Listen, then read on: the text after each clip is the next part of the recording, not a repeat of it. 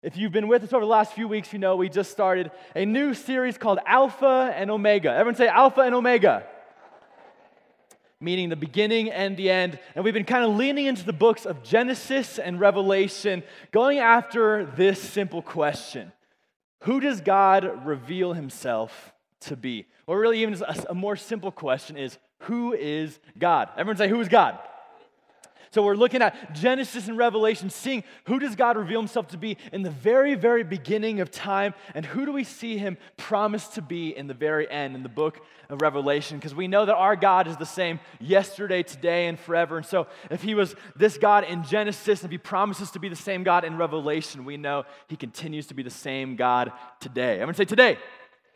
Amazing. So before we jump in, real quick, I need to tell you guys something. Are you guys ready? You guys ready? Are you guys ready? I want to I want to simply tell you guys this that I am really really proud of you guys. Everyone say "Oh." Everyone say "Oh." Yeah, I know it's sweet, sweet. I'm really really proud of you guys. Uh, just two weeks ago, I kind of issued a challenge to you guys uh, as we're kind of getting going in the fall and talking about uh, kind of engaging with junior high service on Sundays. I gave you guys a challenge to really press in and engage. Everyone say engage.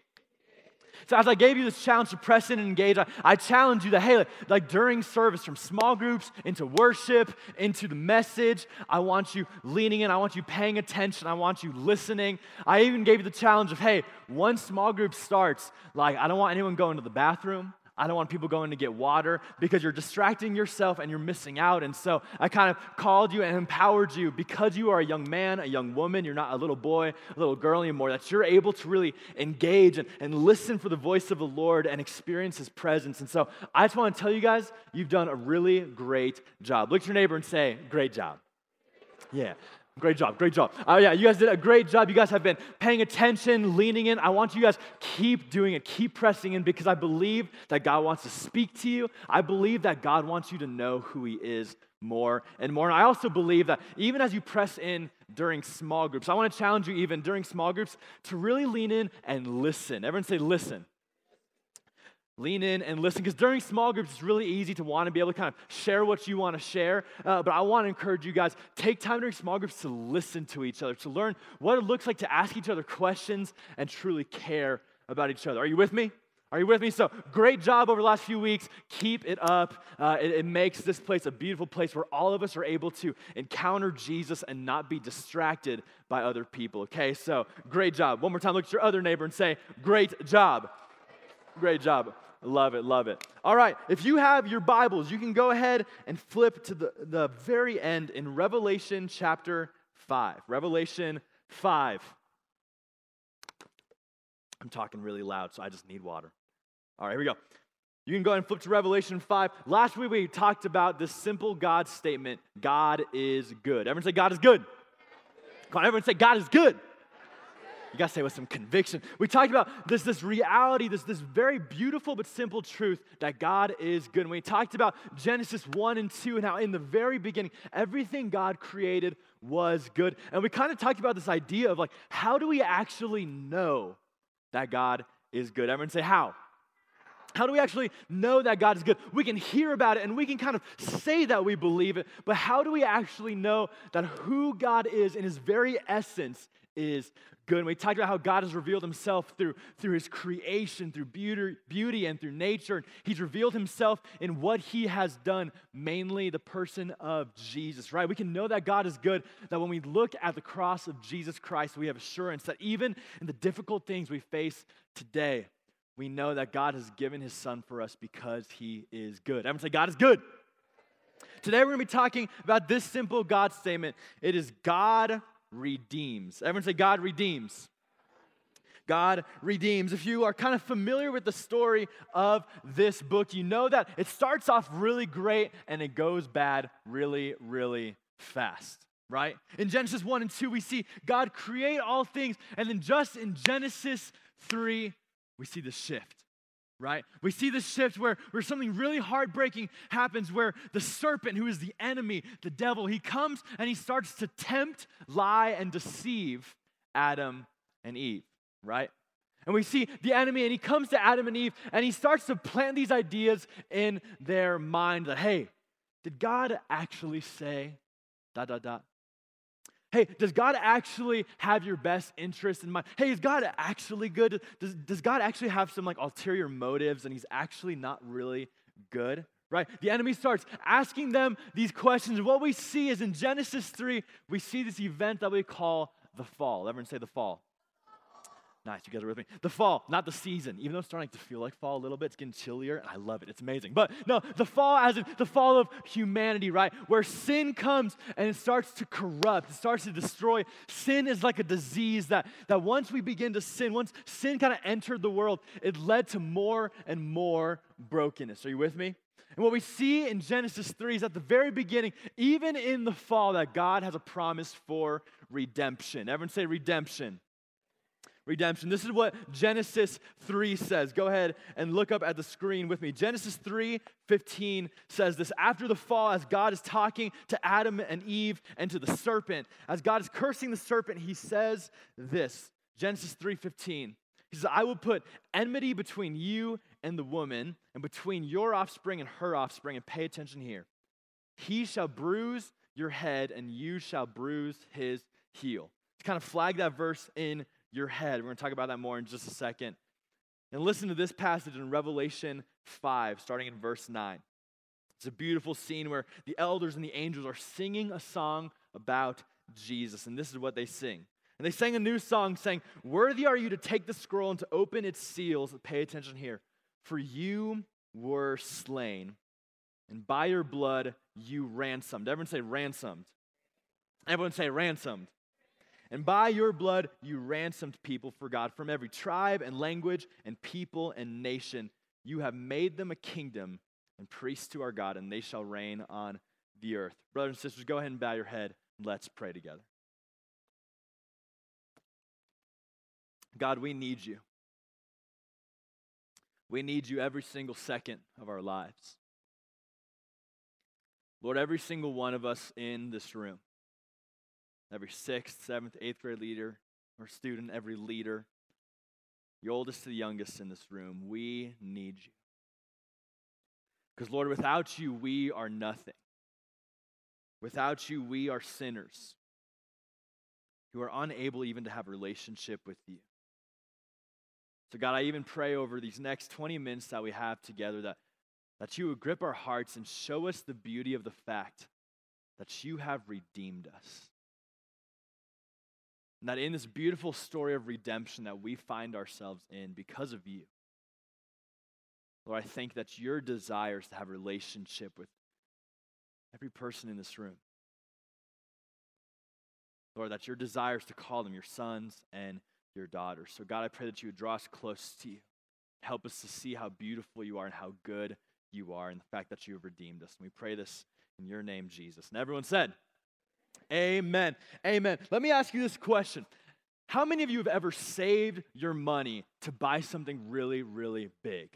Yeah, yeah, yeah.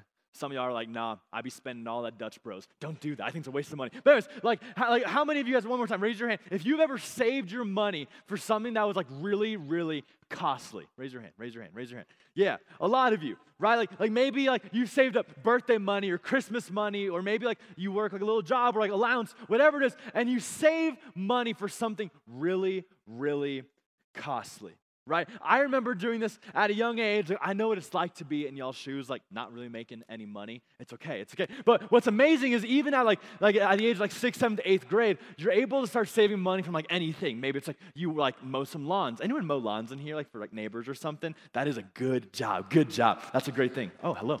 Uh, but like maybe like you're mowing lawns or like whatever you do, like saving money for something really big. I remember as a kid, I always wanted a pair of Kobe Bryant's basketball shoes. Anyone here love Kobe Bryant?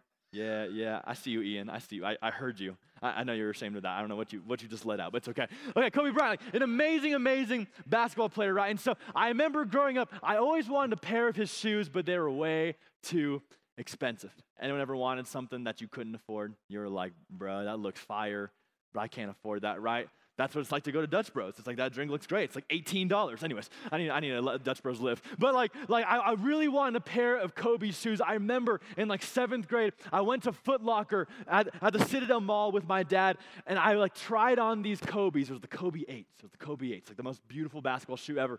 And I tried them on, and I was like, Dad, these feel amazing. And he was like, Son, we can't afford those right now. And so I got some like Adidas and I was like really disappointed. No, no hate to Adidas. But like I remember being so disappointed because I wanted a pair of Kobe's so bad. And so flash forward like four years later, I was going into a new year of basketball in high school and I was like, I want a new pair of Kobe's. Who loves shoes in here? Who loves? Yeah, yeah. I, lo- I love me some shoes. I love me some shoes. But like, so I remember I was like, okay, what I'm gonna do is like for the year leading up to that basketball year, I'm gonna save money, right? And so any money that I made from like snow blowing or lawn mowing or like money from Christmas or my birthday, I was like, okay, I'm gonna save money so I can get these shoes. And how many of you know like it's an amazing feeling when you're able to like save your money and you get what you've been saving up for, right? Like when it's something that's costly. And how many of y'all know it's like once you get that thing, like you take good care of it, right? Like, you don't just be like taking it anywhere. You don't just kind of like lose it easily. It's like that thing is valuable. It is costly to you. Everyone say costly. It is, it is costly. And one of the pictures that Scripture offers us about what God has done for us, it comes in this word redemption. Everyone say redemption. Redemption. It comes from this word to, to redeem. The, the Hebrew word for it is ga'al. Everyone say ga'al. I know, it sounds kind of weird. It's like you, you stub your toe and you're like, Ga'al, right? Like that's what it sounds like. Like, but comes from this word Ga'al, and what, re, what this word means is it means to, to redeem or to, to purchase, to deliver, or to buy back. Everyone say to buy back. To buy back, not my back. Someone said my back. To buy back, okay? To buy back. And what we see in, in the great story of Scripture is that this book is a story of redemption. Everyone say redemption. The story is a story of redemption where, in the very beginning, we see this beautiful, beautiful creation that God makes. And God, remember what we saw in Genesis 1 is this rhythm of God speaks into existence and the Holy Spirit creates it. And God looks and He says, It was good. And there's evening and there's day. And it's like this like solid rhythm of God saying, It was good. It was good. It was good. Everyone say good.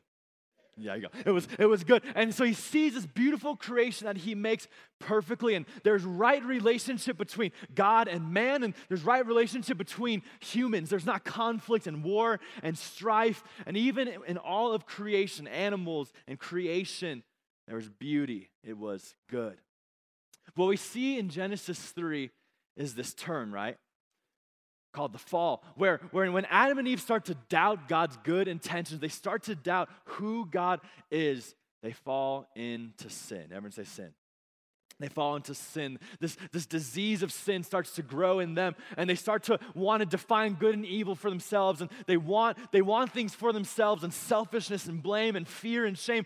All these terrible things that destroy our world come into the world through sin. And what do we see even in Genesis 3, right after the fall, is as God is, is speaking to Adam and Eve, he, and he's cursing the enemy, the serpent, the devil. As he's cursing the serpent, he makes this promise that, that sounds a little bit weird, right? But, but Jackson, go ahead and put Genesis 3.15 back on the screen. Genesis 3.15, it's like this weird, like, what, is it, what does this mean? Let, let's break this down. Let, let's break this down a little bit. Okay, Genesis 3.15, this is as God is speaking to the serpent, the very end, he says, about the offspring of the woman, that he shall bruise your head and you shall bruise his heel. Some of you are like, what in the world does that mean? Leave that up, Jackson. Okay, what this means is as God is speaking to the enemy a curse about what he has done, at the very end, he's saying that the offspring of the woman, a man that would come later on, would bruise the devil's head, would come and crush the enemy. And, and the cost of this is that, that the enemy would bruise the heel of this offspring. Friends, this little promise right here is about the person Jesus. Jesus, who comes as a man, and he comes from heaven to earth. And the way that he defeats the enemy is by laying down his own life, right? Right? He, he lays down his life on the cross where he is bruised and he, he comes and he takes on physical pain and punishment and death for you and for me so that he could win the final victory. And what's beautiful about this is from the very beginning, what we see to be true about God is that it has always been God's will and plan to redeem all things. Everyone say redeem. Go everyone say redeem. Meaning this, that God has always wanted to, to bring us back into relationship with Him. So, so, what does this mean? I want to suggest this two simple points. If you're taking notes, I want you to write this down. Number one is this is that God redeems us so we can have relationship with Him. God redeems us so we can have relationship with Him. God buys us back. He delivers us so that we can have a proper relationship with Him again. Because remember, as we look at the story of Scripture and this grand redemptive narrative, what we see is in the very beginning is that humanity sins and falls short, right? And sin enters the world. And what Romans 6.23 tells us is that all have sinned. Everyone say all have sinned. Sorry, this is Romans 3.23. That all have sinned and fallen short of the glory of God. And you know what, what it means when it says all? It also means you. Everyone say me. Yeah, look at your neighbor and say you. Look at your other neighbor and say, You have sinned. Yeah, yeah, there, there, there we go, there we go. The reality is that all have sinned. Everyone say, All. all. Come on, everyone say, All. All have sinned and fallen short of the glory of God. What Romans 6:23 tells us is that the wages of sin is what? Death. The wages of sin, shh, listen, listen, listen. The wages of sin is that the penalty, the price that you and I deserve to pay because of our sin is death. Everyone say death. Penalty for our sin is death. And the reality is, is that we are unable to walk in relationship with God by ourselves. Hey, everyone listen, everyone listen. Look at me, look at me, look at me. You cannot have relationship with God by yourself. Even if you try super, super hard, if you really try to be a good person, a good Christian, if you try to do all the things, you cannot. You are sinful. You have fallen short. I am sinful. I have fallen short. And the good news of Scripture is that God wants to redeem us. Why? So He can have relationship with us. And what do we see in the book of Genesis and Revelation to be true about our God? Is that in Genesis 1 and 2, what we see is that God actually walks with his people. Right? He has relationship with them. He speaks to them. He is with them. We see even in Genesis 3 that right after Adam and Eve sinned, it says that, that God came in the cool of the day be with Adam and, and Eve. He comes to be with them. And in the same way, it has always been God's will to be with you. Everyone say me. Look at this, look at this good news in Revelation 21. At the very end of Scripture, in Revelation 21, this is what God says in verse 3. We read this passage last week. I want to bring it back to mind. Revelation 21, 3. And I heard a loud voice from the throne saying, Behold, the dwelling place of God is with who? Come on, everyone say, is with? Is with man or, or mankind. The dwelling place of God is with man. He will dwell with them, and they will be his people. And God himself will be with them as their God. Friends, everyone look at me. Everyone look at me. Everyone look at me. I want you guys to simply know this that God desires relationship with you. That God desires to be close to you. That when you sin and when you fall short, and even if you if you've been following Jesus for a while and like you keep on struggling with sin, like first of all, guess what? You're not alone. Like we, we all do that right? That can be really difficult, right? Like we want to walk with Jesus and we want to show him our love and our gratitude for what he has done. And even when we're trying to follow Jesus, we keep on sinning. And sometimes we think that, that, that God kind of distances himself, right? That, that if you sin, if you keep messing up, that God's kind of stepping back and being like, you deal with your mess first and then you can come to me. But friends, listen to me. The good news of the gospel is that we have a God who comes after us. Are you with me? Everyone look, everyone look at me. Everyone listen.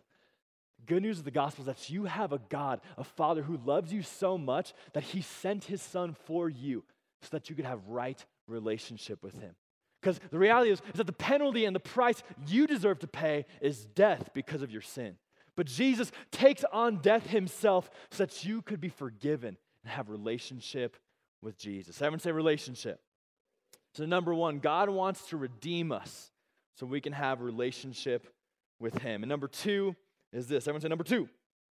Number two, write this down, is that God redeems us so He can make all things new in our lives.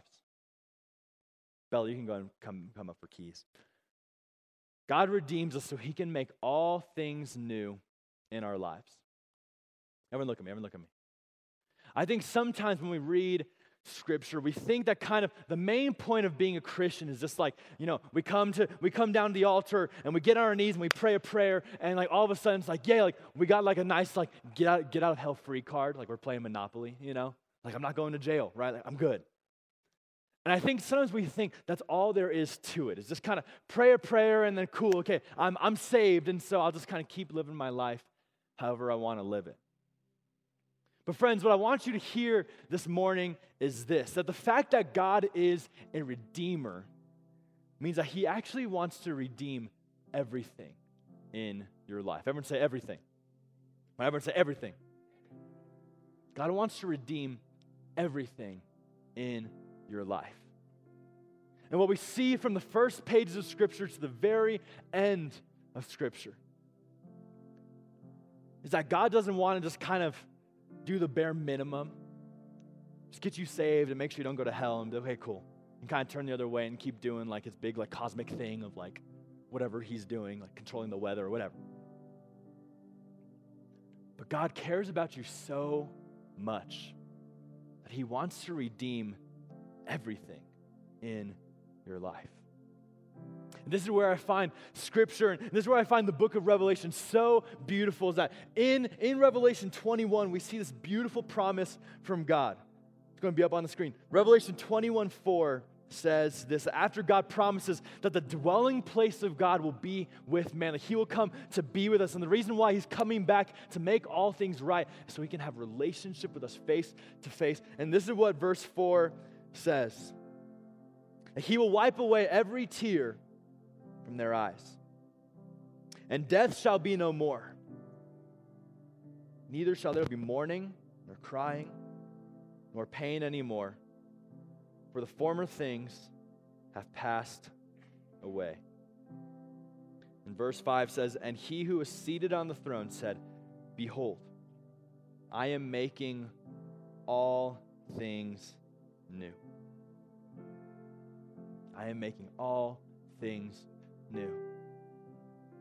Everyone look at me. Everyone look at me.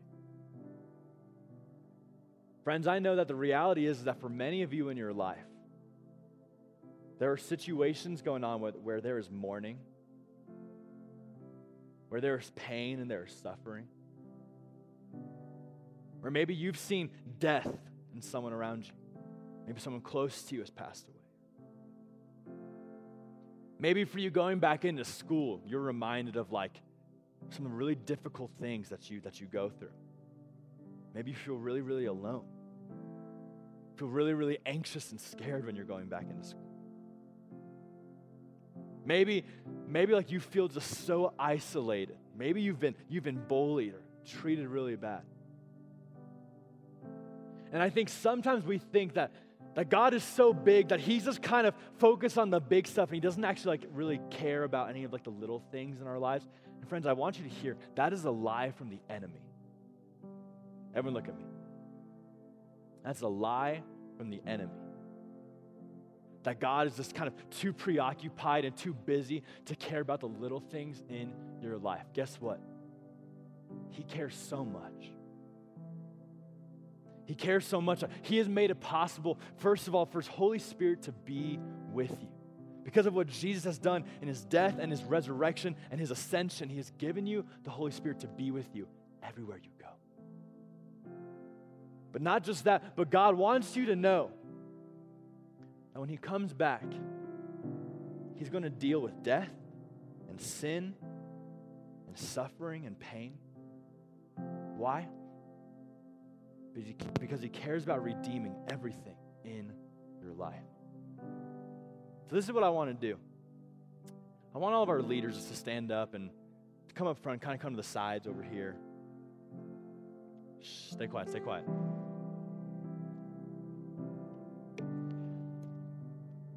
And this is what I want to do. Everyone look at me. Everyone look at me. I know they're super, super cool. You can talk to them in a minute. This is what I want to invite us into. Bella's just going to be playing some, some piano, and I want us to take some time simply to pray. Just to pray. And I think it's really easy for us to, to get caught up in, in the things of life or thinking that God is too busy that we forget that He cares so deeply about us. So deeply that God the Father gave His Son to die for you. This is what we're going to do. Is I want you to see even right now to where you're at. Just close your eyes. Everyone, close your eyes. Close your eyes. As you, you have your eyes closed, this is what I want you to, to do. Is I just want you to think about this question. What in my life do I need God to redeem? Where do I need God to redeem me? Maybe a more simple question. Everyone, close your eyes. Close your eyes. Fellas. With your eyes closed, I want you to think about this question Where am I experiencing brokenness in my life? Where I need God to make me whole? Where am I experiencing pain? Where am I experiencing suffering? Where I feel like I, I am broken and I need God to restore me.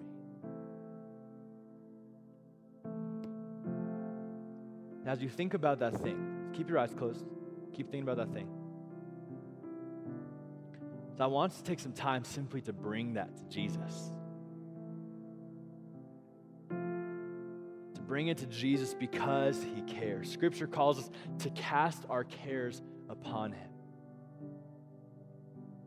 He can handle, he wants to hear. Where are you experiencing anxiety? Where are you experiencing deep anger and frustration? Where are you experiencing fear? Where are you where are you feeling broken in your life? It's exactly where he wants to meet you. Because it's in that very thing that he wants to take what is dead and bring it to life. It's in that very thing where he wants to take something that's fractured and broken and make it whole. What I want you to do is, if you have that thing in your mind, I, I want you to come up to, to one of our leaders just to come and pray.